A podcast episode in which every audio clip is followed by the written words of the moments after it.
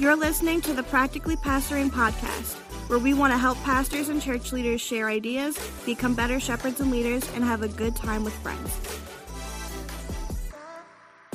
Welcome back to Practically Pastoring. My name is Frank, and I'm glad that you are here. All the friends are here, and they all have something to say. They're all ready to talk, and they're all ready to chat about what is practical in pastoring. I'm here with my friend up in Maryland, Jeff Simpson. Hello, friends. If you hear noise, that is because there is a renter church having children's ministry directly above me. Mm. Then down in Sumter, South Carolina, we have Delmar Pete. Hello, if you hear noise, we're having a demonic exorcism upstairs. and then uh, uh, recovering, I think we can talk about this. Recovering from COVID, we got Andrew Larson. If we can't, we're doing it now. Well, if you hear noise, it's because my four children are home from school because their house is infected with COVID. Nice. And then, uh, not too far from Andrew, we have Timothy Miller. Hello, world. If you hear noise, it is the sound of my tears hitting the floor because the Jaguars are still terrible. Oh man, yeah. This is a this is a late night uh, recording, so everyone is kind of in unique places. But uh, uh, let let's spend let's put two minutes in the clock for Delmar's sake. Uh, all of our football teams probably did bad. Did the Bucks? Did the Bucks win? The Bucks won. Yes, Jags Bucks, lost. Yes. yes. The Bucks The won Ravens- on a last second the Ravens goal. lost. Heartbreaker. The Ravens lost. And like what? It was a How many? Was it one or two overtimes? There's only know, one overtime in the NFL. Frank, Oh, it's not I college. I didn't watch the game, Did- and then the and then the Packers lost Didn't- too. So Didn't you play college football?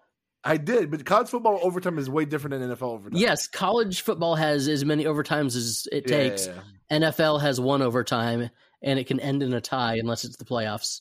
Well, um, yeah, f- football happened, and uh, we can move on. so the from that. World Series can end in a tie. Yes. Can it? Really? I never thought Yep. about that. Yep, it Oh, can. that's- That would Absolutely. be super lame. Well, speaking of dumb things, hey, did you know women are more susceptible at being possessed? That's crazy. Uh, what did you guys think of the last Mars Hill podcast? I listened to it twice, not because I was so interested necessarily in the content, although I was, but because I was distracted the first time and realized if you ever done that thing where you're like reading a book and you read a paragraph and you're like, what? I don't know what I just read. I did that with the podcast. Um, but yeah, it was a really interesting. I thought it was kind of a different direction. Felt a little darker, a little creepier, but uh, overall pretty interesting. I, I remember I remember like t- like ten years ago when I was listening to that podcast and um I'm sorry not that podcast when I was listening to Mark Driscoll and he would talk about his more charismatic side and I just remember thinking back then like oh that's just Driscoll being silly or something like you know like I never really I never really I guess I I, I feel like a lot of my like theology on Satan and demons actually came from Driscoll because he has like really good stuff on he had really good stuff on resurgence and in his book about like that kind of stuff. But I don't remember it being. I don't. Remember, I've never heard him talk about demon possession the way he talked about it in this episode, and it was it was odd, man. Like it made me a little uncomfortable, but it was interesting. Yeah, there's a reason those clips were a little bit less uh, in the mainstream than some of the other things that he talked about because we all kind of want the people that are popular to sound like us and think like us so that we can feel like we're onto something good. And had that all been in the mainstream, he probably would not have been as popular. It definitely Well- was the most nuanced of all of them. I was like, wow, they're really going down the rabbit hole in this one. And to me, because what, there's like five episodes left. Is that correct? I'm thinking, something like that. I'm like, how much more nuanced are they going to go? Like, is the next episode going to be about like their non, you know, non fair wage coffee in the lobby at all the Mars Hill locations? Like, you know, I, I mean, yeah. I think I I'm, did. I'm sure. I, go ahead. I thought it was interesting how he did come on and talk about like that they're still getting people reaching out to them and that they, you know, they want to include them in it and so it's going to change the schedule, which selfishly I was disappointed in because now it's every other week, which is lame, but I'm kind of glad that they're, you know, open to doing that. Well, this isn't a uh, uh, uh, Mars Hill podcast reaction podcast. So we don't have to talk about any, any further. Hey, real quickly, let's go around the horn. We haven't been together in two weeks. So how has everybody's uh, uh, past weekend got, been? Whoo! I'm excited. We finally left the skate station and we are in the local high school now, and they have a very nice facility. Um, so it is nice to be in a space where our our lobby is twice the size of our old worship space. It is fantastic. Is Skate Station the name of the roller rink that you guys were renting? It is. We were Pacala at Skate Station. Now we are Pacala at Lakewood. So that sound that's got a little bit easier invite. I will tell you, I've been calling through the roster, and I probably called twenty people, and a lot of them said they're coming back this Sunday because we're doing what the hard launch this week. And I've come to the conclusion that a lot of people who grew up around here, and this isn't any slight at Skate Station because I'm very grateful for them, but when I tell them our church is meeting there, all they think about is the nasty stuff they did when they were kids there and their kids do there. So, like, dirty, you know, aside with COVID, kind of made it feel and small, kind of it, it, was like a triple hammer. Um, but now, like with the schools, this is where the schools are actually helping us because in South Carolina, they obviously have lots of COVID regulations. So I'm able to actually tell every person I call, we have state ran sanitation teams in our church every Sunday before, during, and after services, which is true. We have to pay for that, but it, it's actually a huge um, invite back. People really like that. They're like, man, that's comforting. So um, there's a little silver lining there too. So I have a fall kickoff event happening this Sunday, and at the same time, our church is doing a relationship series. Like, so we're we're like a, you know one of those churches that do like like I think most of us do this verse by verse, chapter by chapter. But we take about three weeks off in September where we do like a special topical series, and we like send out mailers like to all the surrounding communities where all of our campuses are and uh, it's been it's been really interesting so we're in a relationship series called relationship goals and uh and i preach one of the three weeks in this series and like there's like new people and they're like I, I would love to like i would mean maybe one day we don't do it today talk to you guys about like if you when you guys take a break from a series if, if you guys do this do a topical series like what level of impact does that have have on your attendance? Like is it because like the way we look at it is this is an attractional thing that's drawing people in and then in the hopes of them hearing the gospel and then maybe beginning their discipleship journey within our church. I don't know. It's interesting. There's like new people at my campus. There's new people at all the campuses. And then beyond that we are having our fall kickoff where we're doing like the food trucks kids games all that kind of stuff happening this sunday it's pretty exciting and I hopefully next next next week i have stuff to report about what I learned in that. So, what about Andrew? Uh, can you share how you're feeling? Because I know um, you're not feeling good. Well, so Labor Day, I was diagnosed with the Rona. I'm one of those special breakthrough people who got vaccinated and everything, and yet got got it anyway. So on the day before Labor Day, so Sunday was at the hang on, I got to do math. Sunday the fifth, I served communion the first time of not prepackaged communion in more than a year and a half. And of course, that night I spiked a fever, and the next morning was uh, diagnosed with coronavirus. So I spent several days uh, in delirium because I was sleeping, and then I went and got the wait, wait, wait, wait, wait. antibody so treatment. You think you got COVID from communion? No, no, no. I was terrified that I gave people at church oh. uh, COVID because um, Sunday night my symptoms began. I still don't know where I got it. I took my kid to uh, see Shang-Chi on Friday night, and then I took two of my other boys to a super sketchy McDonald's that actually has their lobby open by us on Saturday. So either the movie theater or the McDonald's is probably where I picked it up. Was but it either worth way? Uh, no, but you know, you, you, you gotta you gotta live your Shang-Chi life, right? was worth it. The movie was Yeah, it was good. The McDonald's It was good, McDonald's except was for the fact that my 11 year old ate so much popcorn at like midnight that he threw up all over the place. So I it was like rinsing him off in the bathroom at the movie theater. So that might have been part of it. But either way, I spent the first several days of being sick terrified that I had given an old lady at church coronavirus, but so far everybody at church is good. And then we had a guest speaker scheduled to be uh, preaching this past Sunday. So it was really weird to be watching church from home, and I wasn't there on Sunday morning. But you know, it's How, how did it, It- feel like stacked up next to the flu? oh worse. Yeah. Tuesday Tuesday night, I was sitting on a stool in my shower weeping. I mean, it was it was not good. So I got diagnosed Monday. Tuesday, I went and got the antibody treatment, which was a shot in each arm and then two shots in the gut, which I thought it was an IV going in, and no, no, no, it was you're not getting an IV. You're get we're going to give you shots in the stomach.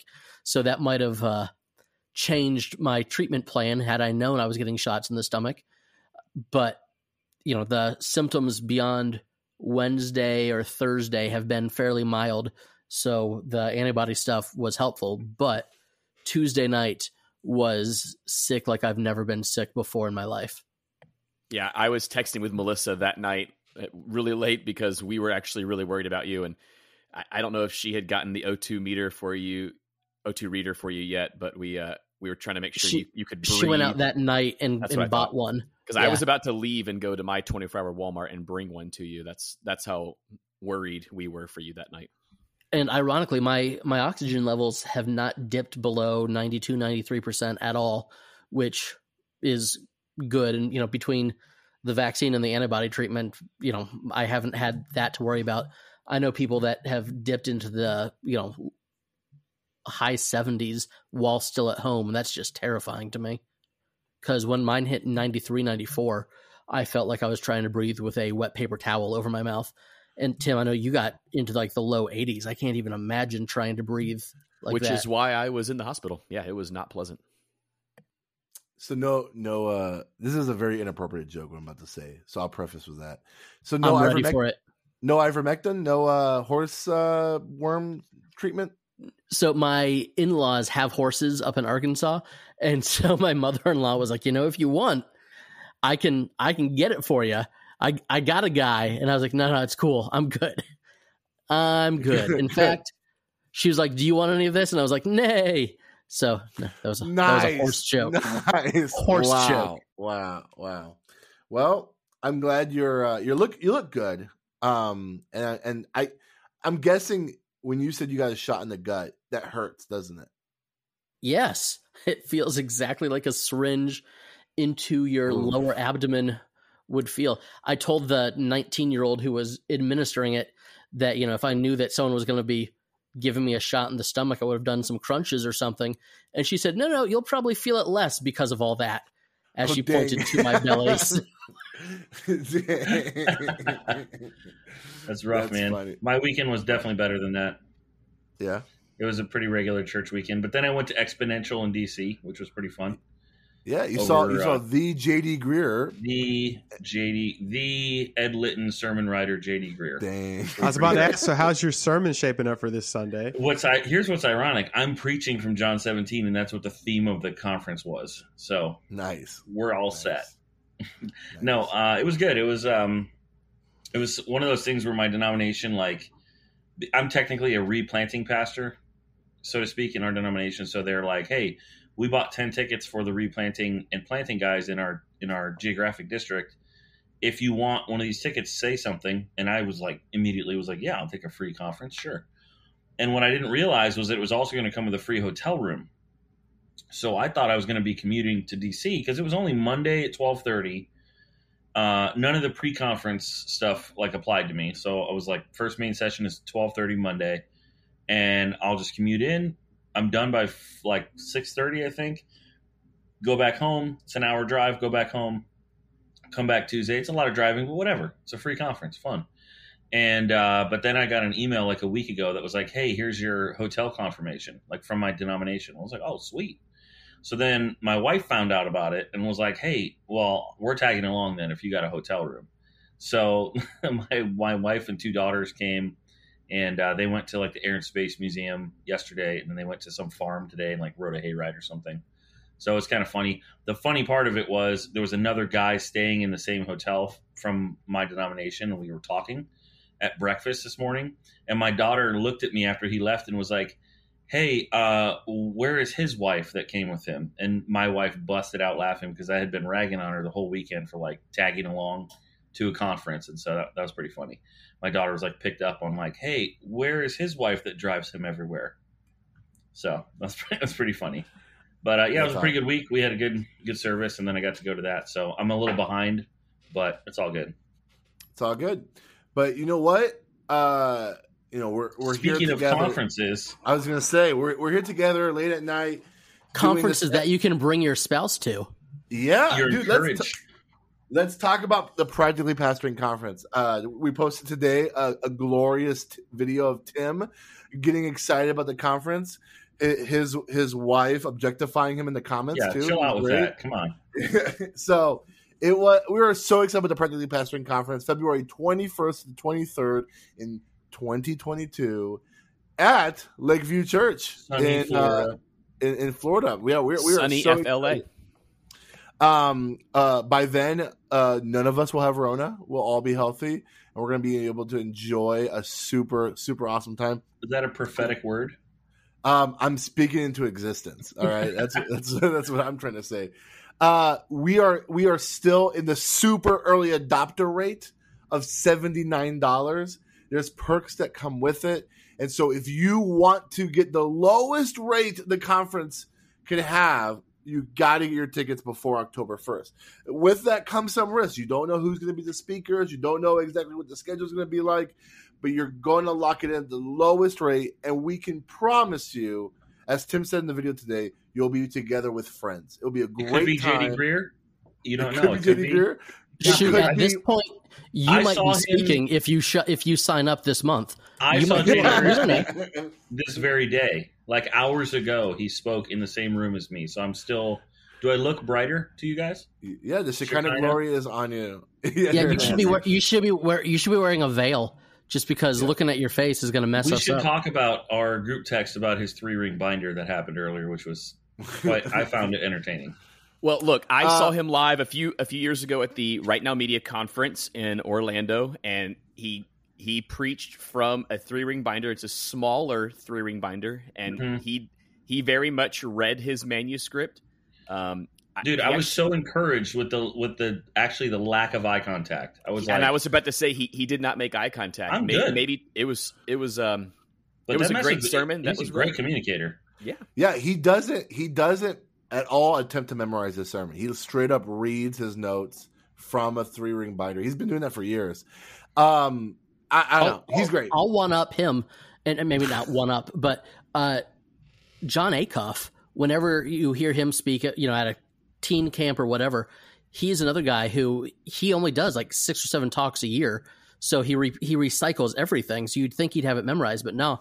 Homeboy's got his notes printed out in front of him and leans heavy on them and is a fantastic communicator while reading his notes.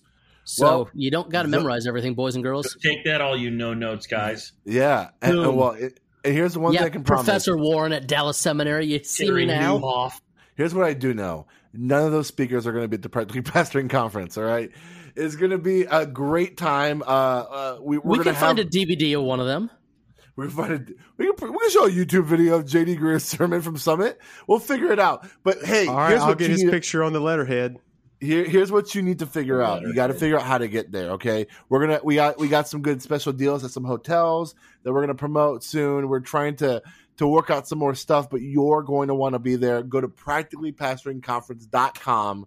Sign up today. You have 15 days to get the lowest rate, and then the price is going up. Hey, we're gonna guaranteed to break. be with your best friends, us. We Gu- will be there. Guaranteed. Guaranteed. We're going to take a quick break. When we come back, we're going to dive into some clergy cliff notes.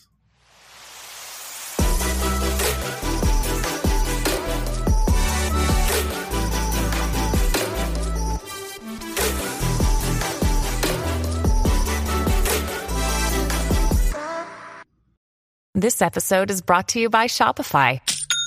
Forget the frustration of picking commerce platforms when you switch your business to Shopify, the global commerce platform that supercharges your selling wherever you sell. With Shopify, you'll harness the same intuitive features, trusted apps, and powerful analytics used by the world's leading brands. Sign up today for your $1 per month trial period at shopify.com slash tech, all lowercase. That's shopify.com slash tech.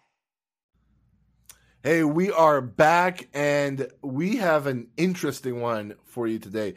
I, I, I think this is like the most like um like like we were recording a podcast and then we're talking about an event that happened the same day. So uh there is a guy. I don't know how to explain this. I don't want I listen, one thing I want practically pastoring to always be is a place where we don't slander people and we don't needlessly criticize people need you know needlessly so I'm going to try to be as gentle as I can. This is this is an article from Religion News Service. It, the headline is Twitter permanently bans Greg Locke, pro-Trump, anti-vax pastor, and the subheader says, uh, in a Facebook Live video, he claimed to be the first pastor to be banned on Twitter, and said he was banned.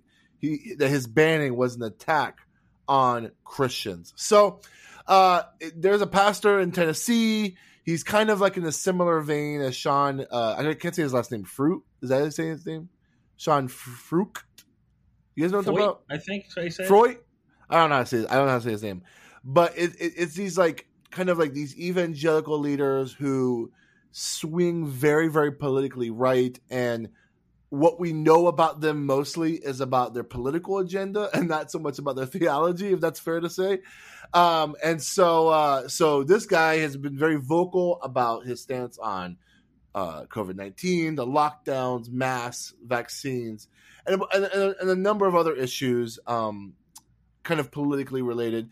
And so he recently was banned on twitter uh, i'm assuming because of some of the controversial takes he has on on there. So uh, my question to you guys is this: is as we see this article, um, do you think, based on what you know about him, I don't know how, how much you guys know about this pastor. He's kind of a big deal in in Tennessee. Kind of like he causes a lot of ruckus in that state, I guess. Uh, do do you think he should have been kicked off? Do you think it was fair? And then uh, the, the next question right after that is: Do you think he's right in saying that this is a form of Christian persecution? Would love to hear you guys talk about. This. No, he's not right that it's Christian persecution, and Twitter can kick off anybody they want. Isn't in that same vein that loves free market capitalism? Isn't the re, the the right to refuse service to anybody you want to part of what they pride so much? So if you don't like Twitter banning you, create your own service. Like tw- Twitter does not owe any one of us a platform so they can kick off anybody who violates their terms and service and is hypocritical that the Taliban has not been kicked off, yet a former US president has, and now this pastor has. Sure. But you know what? It's their platform. They can do whatever they want. So if if you want to cry about it, by all means, uh, go create your own social media platform. Find you a server farm willing to host it, and what what was that one that when everyone was going to when Facebook was dying around the the last election? I don't remember what it was, but it was ridiculous as well. And if you want to play on their turf, you have to play by their rules. That's the way the world works. Greg Locke is a he's a shock jock pastor. I don't know if you guys have been following him for any length of time, but this is this is exactly what he lives for. He loves this attention, anything that will get it to him he'll take it. I think I think there's even a clip of him actually screaming at one point at his congregation about how they should not be vaccinated, like literally shouting that. So I, I think this is just another one of those uh, how can I how can I draw more attention to myself kind of moves. Do I think he should have been kicked off? I mean, Andrew's right. They have the right. I don't think he should have because I always err that you can either have um, speech or violence. And I think the more you try to silence people, the more you end up energizing their base a lot of times. So, I mean, Twitter could do what they want, but you it was subjective. Should they? I don't think that they should. Um, but when I listened to the stuff he's saying, he said that uh, if you believe Joe Biden won the president, you're a crack smoking, demon controlled leftist. Um, you know, there's definitely a lot of opinions about trial. the election. But for you to have a prophetic word that someone is demon controlled, I think that he's doing a lot of damage to the evangelical community for sure. Um, but you know, the thing for me as a pastor that this really hits, and I think this is a good discussion for us to have. What is it saying about congregants that they would gravitate toward this? You understand what I'm saying? Because his church is growing. And I think whether you pick an extreme right message to send out or an extreme left message when you lose the plot, why is it oftentimes when you lose the plot that the church grows? Um, I think there's there's something to be said about what we people really desire. Oftentimes is just to be affirmed in what they already believe, as opposed to be hit with the truth that they may not believe. And as pastors, uh, we really have to. And I'm talking to myself too. When I'm preaching, I have to say, why am I saying this thing?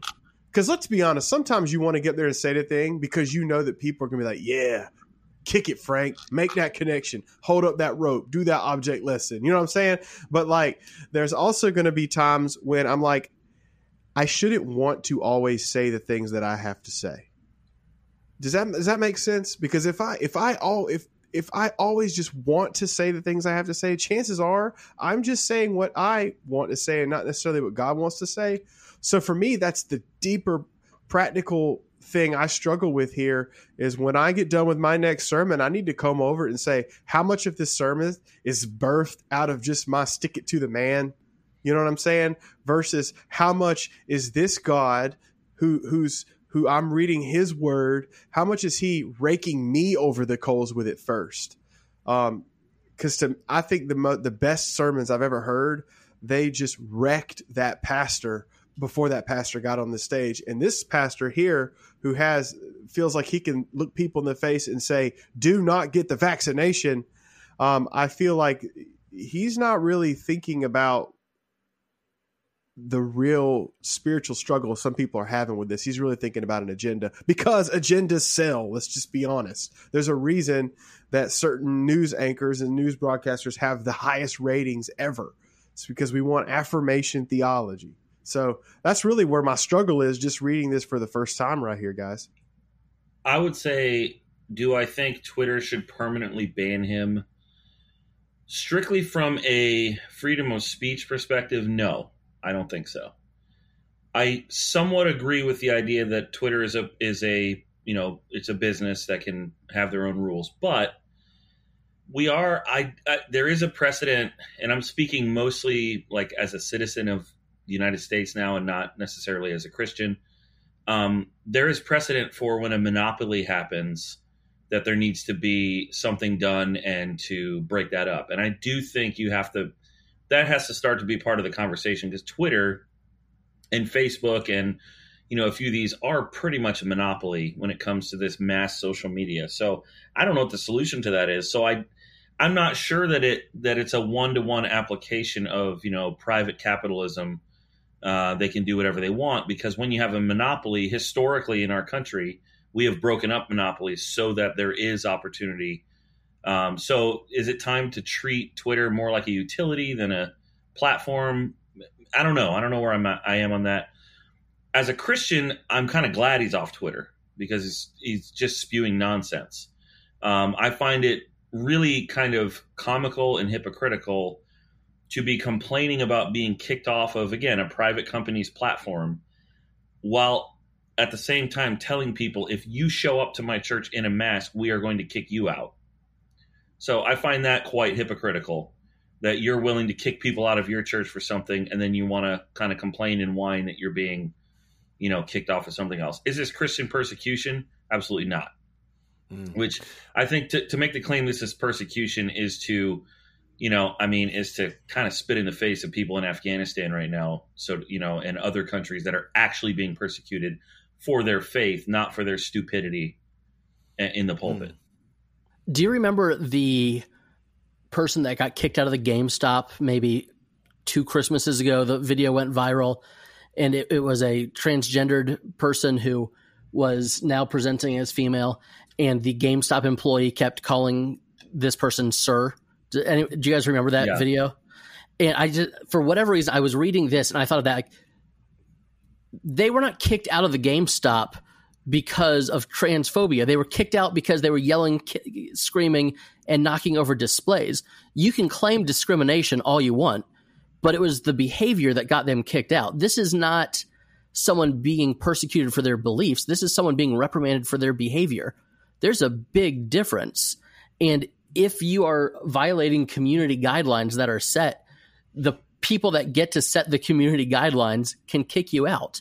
That's that's the way it works. And I, you know, with this whole crowd, I just like, why do you want to be on Twitter so bad? If you don't trust anything else they have to say, you think it's all run by liberals. Why are you on it? And why do you need it so bad? That that's just kind of an interesting. because nobody's on irony. Parler or Google Hangouts anymore. yeah, you had to Google that, didn't you? I did. I googled Parler. I was like, I was And- like, what was let- that let us just say, wackadoodle right wing Facebook the Facebook market has alternative? spoken. The market has spoken on Parler because we forgot And nobody what it wants it. Yeah. Well, no, You know- because Par- Parler died when uh, Google, Google. and Apple wouldn't let wouldn't Mhm. allow it They to be in their down their stores anymore. servers. And maybe that's a monopoly is again. But uh, And- and but I'll- you know what? It, until it's declared a monopoly, they have the right to do that. it's true. There's there is a way this plays out. There's there's courts. There are things. That, if you're that passionate about it, by all means, start a campaign. I am sure there are people that watch a few different uh, cable news channels that would give to your legal fund for you to have something declared a monopoly. But until then, they get to make the rules, and you can either play by those rules or you can shut up.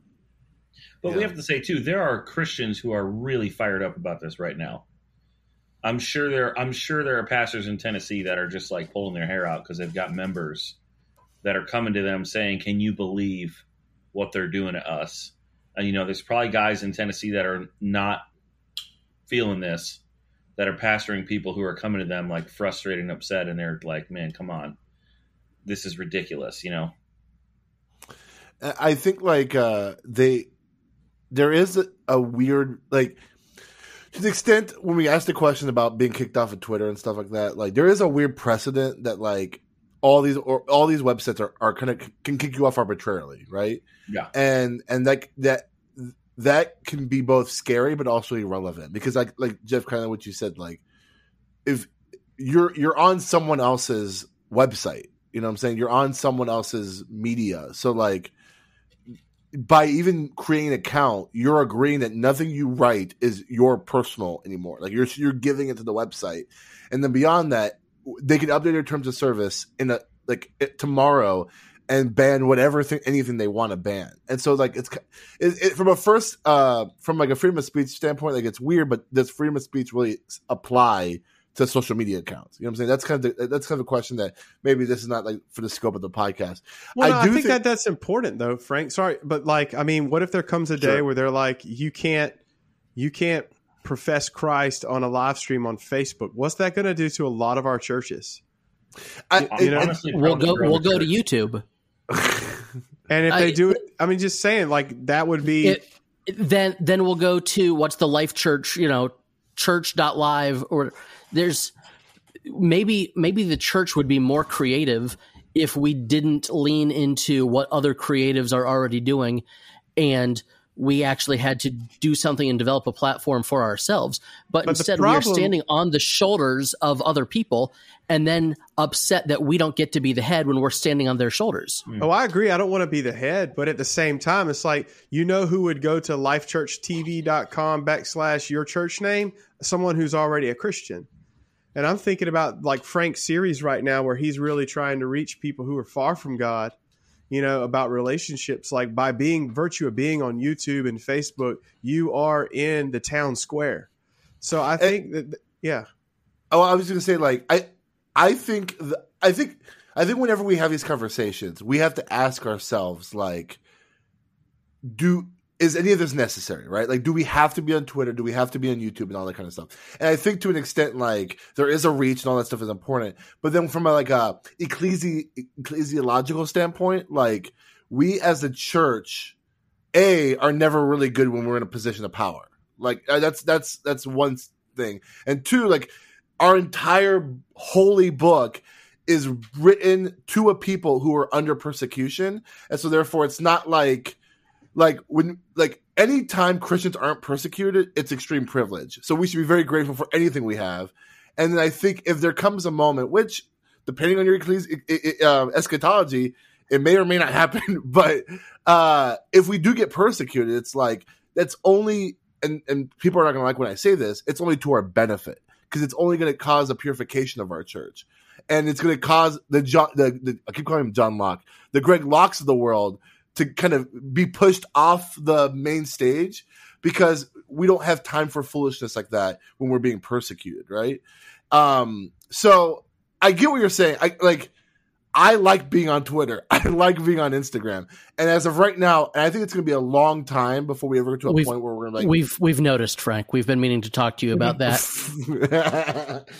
what I'm saying is, I think we're a long ways away before. I mean, and someone's probably listening is like, nope, it could happen tomorrow where Christians going to get banned. And it's like, I feel like we've been saying that like since the days of MySpace. Like we're gonna get banned off of MySpace if we keep preaching the gospel. They're gonna hate us or whatever.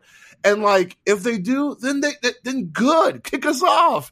And then like it's gonna just like if there's a digital version of Tertullian's phrase, the blood of the martyrs is the seed of the church, the blocking of the Christians is the seed of the church. You know what I'm saying? Like like I feel like there's only like you can't hurt believers. True, you can't hurt the church. Like like, let them persecute us at the end of the day because one, that's promised, and two, it's only going to strengthen us. So I think though, when we categorize this as persecution, it, it muddies up the conversation because what this is is temper tantrums. What this is, I think, Delmar, you said it. You said, um, did you say attention theology? What was the phrase you said? Oh. You said like oh.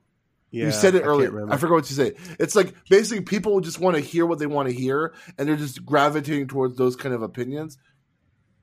Honestly, and to, to Andrew's point, though, like being on that. Facebook, Twitter, YouTube, all that stuff, that actually does reinforce that. Like, if I'm a Christian in my church and I don't like what my pastor's saying, I can go online and find an echo chamber church that I do like instead of submitting myself to the authority of my church. So it is there is definitely some positive and definitely a lot of con to us being in the square like that. Yeah.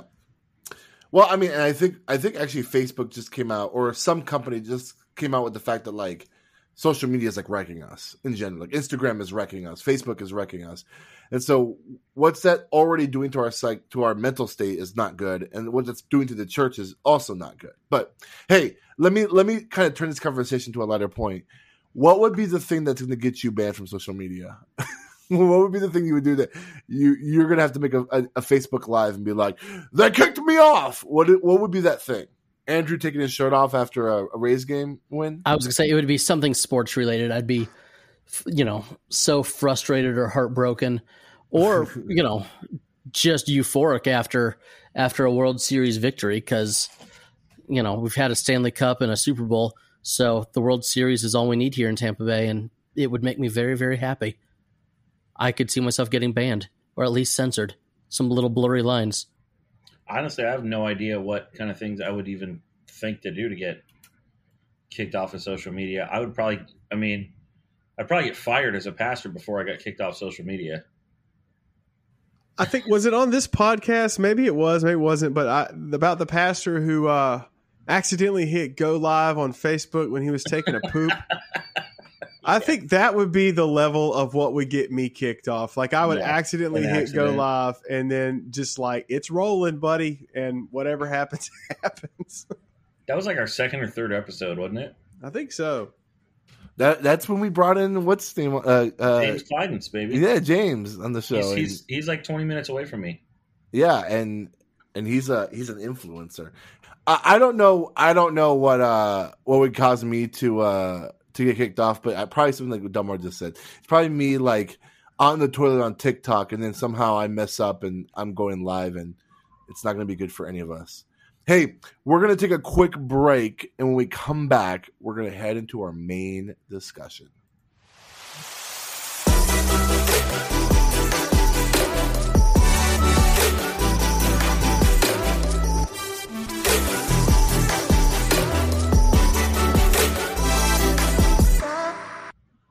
Hey, we are back and we are talking about a question that one of our listeners sent us in. He did, he didn't record it, but he did text it to me on Twitter. He it's it's Mark Hall. He asks, it's a question about vacations. What do you what when when you are about to go on a vacation, the week leading up to it, what are some of the extra things that you have to do in preparation for that vacation? Um, that, that, that's in addition to a normal week of work.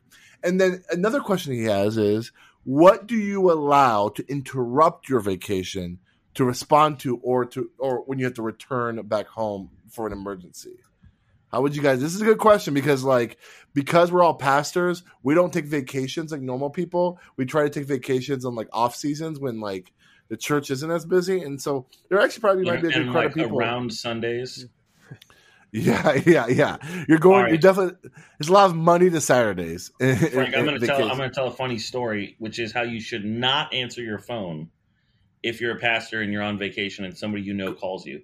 So I was on vacation, or I don't remember where I was, but Frank, you called me late at night one night. This is like probably ten years ago, and my wife was with me in the room, and you you had called me about something like related to the business we had together or something. So it was like important, but not that important.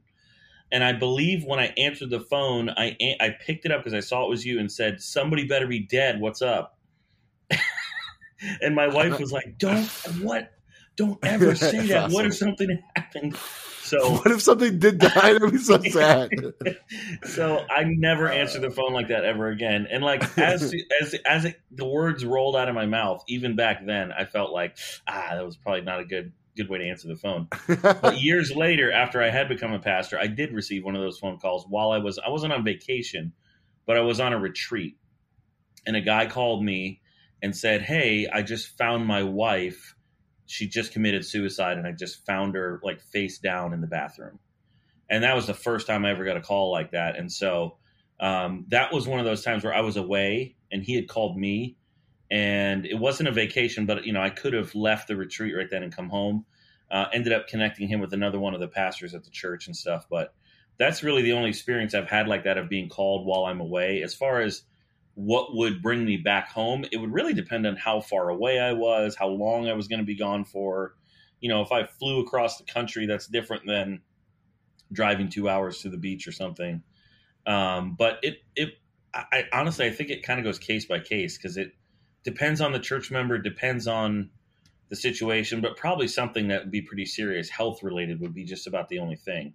I mean, if you're going on vacation and you're getting phone calls about like you need to come back or you're fired for something you did, that's a you might have not should have been on vacation anyway.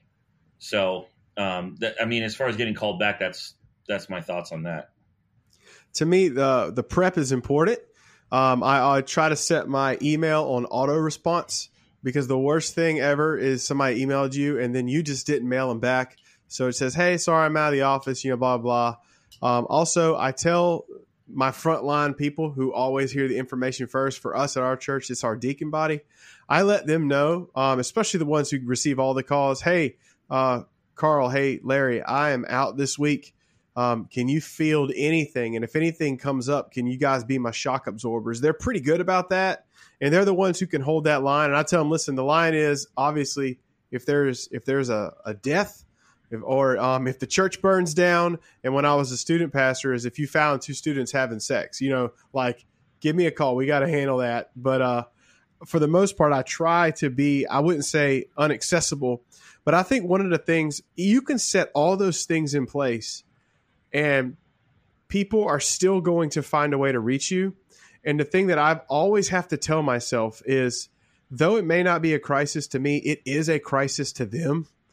So I ha- I have to respect that because they don't understand I'm on vacation, and if I treat their thing as petty as what I I think it is, that will remember, and that's going to snowball. And then the other thing I always have to do is like, even if you don't answer your call and you don't check your voicemail and you don't check your email, you're going to get texts, right? And like, that's a different world. I was on my honeymoon, you guys. I was in Alaska and I was on a boat, so we didn't have service. When I got back to Seattle, this leader blew up my phone and was like, I'm done with this church. I'm telling all these people you did this, this, this, this. Like I'm just on my honeymoon. So like I'm trying to go to the first Starbucks ever with my wife, and now this thing is buried in my back of my head. I shouldn't have checked my stupid text, but they all popped up. So I'm even curious to hear how you guys handle it when they finally do get through to you after you have set up the barriers. Yeah, I think this is a really good topic. I don't know how you guys vacation, but I typically preach on a Sunday, and then we leave for vacation after I preach, and then we will vacay from Sunday to Saturday, and I'll have a guest. I have a guest preacher set up for the following week, so I can be. I usually don't miss a Sunday, but if I if I if I can have a guest preacher the following Sunday. You miss more Sundays than any pastor I have met in my life, Timmy. That was that was old school Tim, bud. I, okay, I so that so in the past been- 15 months things have changed Well, yeah, I've only been a lead pastor for 23 months. So, yeah, things have absolutely changed a lot. So, when I am away, uh, I still check my phone. I still respond to emails. I still check texts. I don't take calls, though. I just let it go to voicemail. And if it's uber important, I'll call back when I can. Um, I, I don't know. I just, I spend probably way too much time on my phone, anyways. Um, if we're at the beach or the pool, my, my phone's probably not in my hands at that time. I don't have any problem shooting a quick text. Hey, I'm on vacation. I'll, I'll, I'll let you know. I'll get back to you.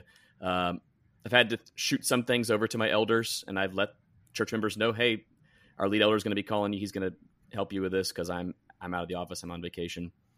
Um, two years ago, when I did go through the big uh, change over at Lakeview, I was on vacation a month and a half before I was voted on as lead pastor, and I probably fielded maybe 20 calls while on vacation, but that was all from elders and things were going on in the church. So I, I definitely don't recommend that.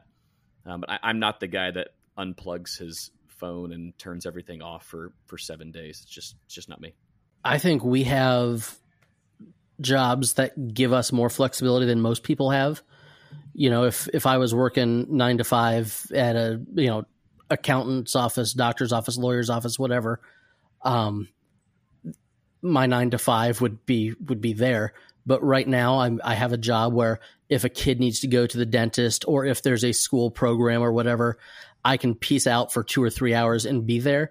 And so, because of that, I don't think I take vacations the way that a doctor, a lawyer, an accountant would take vacations either. I also realize that I'm at a small church right now, and there are a lot of things at the church that I do. And so, whether it's tech stuff or you know that phone call that is going to mean way more from me to the little old lady than somebody else, I can I can take five minutes while I'm on my vacation and make that call and they they may or may not know that I'm on vacation right now, but they will know that I didn't make the time to make that call. So I don't think taking a few minutes out of my vacation, whatever it is, is going to be that big of a deal. The lead pastor that I served under for six years before coming to Safety Harbor told a story about um, how his first few years at Faith were were really rough, and he was having a really hard time making headway. And somebody at the church died and their spouse wanted him to come home from vacation to do the funeral. And the people were just kind of split like you know does he do this? Does he not do it? He was with his wife and three kids and he decided to come home and do this funeral while he was on vacation. He flew home did the funeral flew back and the widow of the deceased became his biggest advocate at the church after that and he was at the church for 27 28 years. Um, and he said that the turning point of his ministry at the church was the fact that he was willing to come back and do that. And he said you know i realize that every situation is different and you don't always want to do that. And hopefully you have the relational capital the relational capital where you don't need to do that. But for him the turning point what turned what would have been a five or six year term as a pastor at a church into a career at that church was he was willing to come home and do a funeral when common ministry you know theory would have said no no no stay you know guard your family time do this. But he decided to come and that turned the tide for him for the rest of his career at the church. For um for setting up like the week going into vacation i think one thing that's helpful is to think through what are the things that only you know and like Yeah. make a list of like i feel like there's a lot of things that like no one else knows you do it. It's only in your head. It's never written down. People aren't aware of it. Like there might be a door that only you unlock. There might be a lights that only you know where the switch is. Um you know you you might like every sunday morning you might walk in and you vacuum a certain part of the building that no one else sees. And it's like it, it- as the more you like r- start writing that down like what i do in my campus is i have a document where i like i call it opening and closing procedures in case i'm not there and it's all the things that i do that no one else does that no wait, one wait, else wait. is So, aware- so Frank, Frank, hang on. If you had COVID, would you like have a document that way you wouldn't have to go into the church while you had COVID to set up like tech stuff? Like, I feel is that personally attacked. No, no, no. Personally attacked. I'm just asking Tim. a question. Like, if you're like down for the count with COVID, someone else should probably know how to do a few things. Is that what you're saying? Cor- correct correct i think in in my defense, one other person knows how to do those things. Our part-time youth guy was interviewing for a full-time position in Indiana, and I told him, "Don't you dare cancel your trip because I'm sick." No, no, no. So I showed up at church before the band and all that stuff this past Sunday to my wife gave me Clorox wipes to wipe down everything I, was gonna touched. If you wiped on the way out, I, I, I yes, I did wipe on the way out, Jeff. Um, but it, the the one big thing is we have two different computers that work together. Like our our lyrics from the one computer show up on the on the broadcast computer, but our computer in the worship center has to be turned on before the the HDMI switcher gets turned on. And it's just this like weird thing that we figured out through lots of troubleshooting. And me and Dylan are the two people that know that. And he happened to be in Indiana while I was hit by the COVID truck. So I had mean- to go in Sunday morning to turn on the computers and I- I breathe think- all I- over everything. I think that you know these questions showcase how much freedom and how much empowerment have you given your volunteers um, for you to be able to effectively go on vacation. I mean, that's ultimately the- a, a big question. And so, I so when I go on vacation, or in my context, I don't know, Delmar, if you face this as at, at your multi-site churches. When I have to preach, I'm not at my campus. I have to preach at the at the streaming campus. So every so there's a lot of Sundays I'm not at my campus, and so therefore I have to think through who's going to do what or whatever. The other thing I think about when I go on vacation is, um, and I don't know if this is bad because no one no, one's ever told me not to do this, and I don't know, if, and I haven't heard any of you guys talk about this, and I just assumed if you were at a smaller church, this would be more common, but neither none of you have said this. Is um, just to let people know you are going on vacation and to say, Yeah. hey, I'm going to be out of town. Here, here are some people you should connect with if you need anything. Like here's Elder John or the associate pastor. Like I don't know. I I I I, I like make it very clear. Like, hey, when I'm gone, our worship guy is in charge. He knows everything. He knows more stuff than I do. Really, talk to him. You know what I'm saying? Um, and, but I don't think that's going to prevent certain phone calls or certain text messages. There's, certain, there's always going to be people who want to reach out to you specifically, but I think I I want to believe, and maybe maybe maybe I'm being naive. Some people really do want you to enjoy your vacation. They understand like how hard pastors work, and so they don't want to bother you. But then there's people who are like, for lack of better terms, very needy, and they need your there's attention. people that wait till they hear you're going on vacation to talk to you.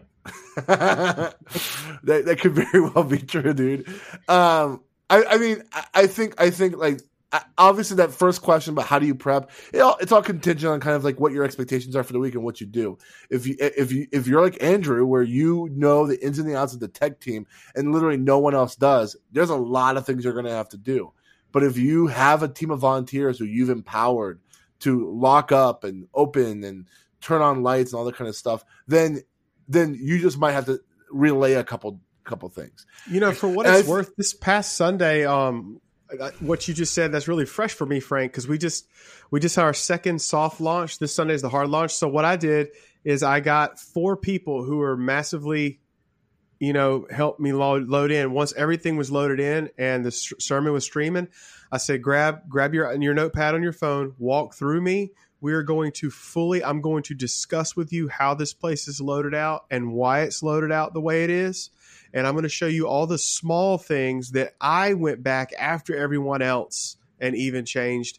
Um, for that reason frank because i'll be preaching in the, in the saddle at the other campus every periodically so long and that is an anxiety that you have when you are a campus pastor you're like hey is that one curtain pulled all the way because if not you could see behind stage and i know that may seem petty but like those random things they snowball up in your head when you're out I think there's two things that just come come to mind. Um, the first is like on the practical level, like pr- preparation. I think in the training piece, it's like it's pretty important to train people not just like what you do, but like why you do that and why things work the way they work. So that like for me with the tech booth, I I'm not like it's good that the volunteer knows like how to run the slides, but I want them to be able to troubleshoot in an emergency. Like I want to train them to the point where like if it goes down, they're not like just you know giving you that panic look. In a small church, the reality is, I think with all of us here in all of our churches or campuses, like the level of excellence, and this isn't to toot our own horn, but the level of excellence goes up a little bit when we're there, and that's part of why we're there. You know, I mean, because we, we care about the curtain being pulled all the way. We care about which font we use. We care about let's not use that background. Let's use this background. So when we're gone, some of that stuff slips a little bit unless we've really it's a culture thing of setting the culture of like this is why we're doing things the way we're doing it. And I want you to know how to run the cameras and the reason why we run the cameras. And I just remind people is like we're we're trying to reach people, you know, that's why we're doing this. So we want it to be as good as we possibly can. We're not looking for uh, doing things in the easiest possible way, which I feel like a lot of church volunteers default to that what's the easiest way I can do this? No, that's not the, the goal is what's the best way we can do this. And it's not, it's usually not the easiest way. Um, and then as far as like what would bring me back, I was just thinking about it more as we were talking. I think, I think Mark asked this question and I'm speaking again as a small church pastor. I don't act that differently on vacation as far as returning calls and texts and stuff as I do when I'm home. Um, and part of that means that there are some boundaries that are in place. Like I really put my phone away sometimes. Like I, I I've said this before. I don't sleep with my phone in the bedroom, so I don't see messages until like I pick my phone up again the next day. So if somebody called me in the middle of the night with an emergency, I wouldn't know until the next morning. And I'm open about that. I've, I've shared that. Um, and frankly, I live in a parsonage, so if it was that big of an emergency, they could come knock on my door. They know exactly where I am. Um, that's never happened, but I'm the same way on vacation. I, I will answer your call when I'm not with my family. Um, and like you guys said, it's pretty flexible. And I think that's a culture thing. But I feel like there's this tension we live in where, you know, what you said, Andrew, about the about that pastor being willing to come back from vacation, that's really about your congregation feeling like you love them and care about them. And I think that's probably the most important thing. But you also want your family and your wife to feel like you love about them and care about them. So you're gonna there is no easy, simple answer. Do this, this, and this, and it'll be great it's a constant tension. And you guys all know there are seasons in the church that are just more taxing than others. There might be a season where two or three older folks are in the hospital a bunch. And you're just gonna that's you're just gonna sacrifice family time during that season. There might be seasons like for me in the summer, people are on vacation. They don't want to hear from me. They're gone, like they're gone. So I have more flexibility in my ca- calendar. So take advantage of that when you can, not at the expense of your church, but it's just it's just a tension we live in that you're going to have to just find the balance of as you learn to pastor your specific congregation because so far every one of us has talked about a different culture at our church because they're all different yeah that's really that's really good jeff i like that a lot uh, i think one thing you probably should do is is take a look at your family calendar and and get some vacations yeah. on the calendar because what, what happens a lot in ministry is you know well we're, we're busy we'll, we'll, we'll plan that out soon yeah yeah yeah we'll get back but oh no, it's christmas uh, we'll do it soon. Oh, it's Easter. Yeah, and yeah. it's just not it's not going to happen. So we just we just sat down as a family and I I texted my contacts, which would be um, my mom and my grandma, who love to to gift us with little getaways here and there. And I said we want to we need to sneak away on spring break, and texted my grandma and said we want to come see your your new condo at Myrtle Beach. So we we just booked. Uh, we've got three three weeks coming up. One in December, one in March, and then one in May. So we have our three vacations coming up. Well, and I would say you can look for a little lot, like you said, Tim. Look for. I mean, this weekend I went, like I said, Monday, Tuesday, uh, got back today, and went to Exponential, found out there was a hotel room with a king size bed, and was able to have my family tag along. So it was like it was kind of vacation. I was gone during the day to the thing, but we had dinner together every night. We're away from home, so there is some of that. And I did share with the church on Sunday, hey, I'm going away for a couple days to this conference. Um, I actually, you know, asked asked the congregation, "Would you pray for me while I'm there?" That I would, you know, it would be a good conference, and my wife and, and family are coming along, so it's going to be great. So look for that opportunity, and then again to to get real practical, like what you said, Tim. When I vacation, I leave on Sunday after church, and I usually, if it's going to be more than a week, I will miss that next Sunday, and then come back by like Wednesday or Thursday the following week. So I have a couple days to, and I will try to work ahead. Like I'll try to write two sermons in the weeks leading up to when I'm leaving for vacation, so that when I come back, it's not a you know a, a sermon that I wrote in two days. Yeah. Um, I, I, think what you just said, Jeff, everyone should listen to in the sense that they should take uh, either their vacation days or conference days to come to the Practically Pastoring Conference, and make sure you tell everyone to not bother you while you're in Florida because we're gonna have a great time and we need your undivided attention so you and us can all enjoy each other's company. Hey, we're going to take a quick break. When we come back, we're going to end the show.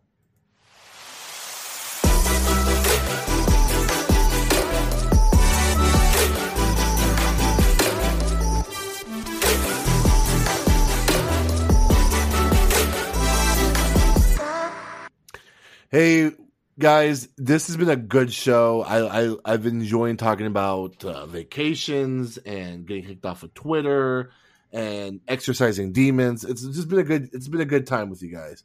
Uh with that being said, I, I hope that if you haven't joined the Facebook group, you join the Facebook group.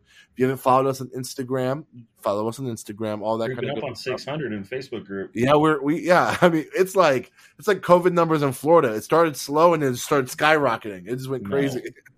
No. oh no, too soon. Hey, um, we also really hope that you join us at the Practically Pastoring Conference. Go to practicallypastoringconference.com for the details. You have 15 days to get the lowest price. You're not going to want to miss it. And we are going to uh, wrap up this show. Uh, guys, I'm Frank Gill. I'm Jeff Simpson. I'm Delmar Pete. I'm Andrew Larson. And I'm Timothy Miller. And this is Practically Pastoring. See you next week. Bye. I would like to say for the record that Tim and I actually love each other dearly. Thanks for listening. Get connected to other pastors by joining the Practically Pastoring Facebook group, where we get to share ideas and make each other better.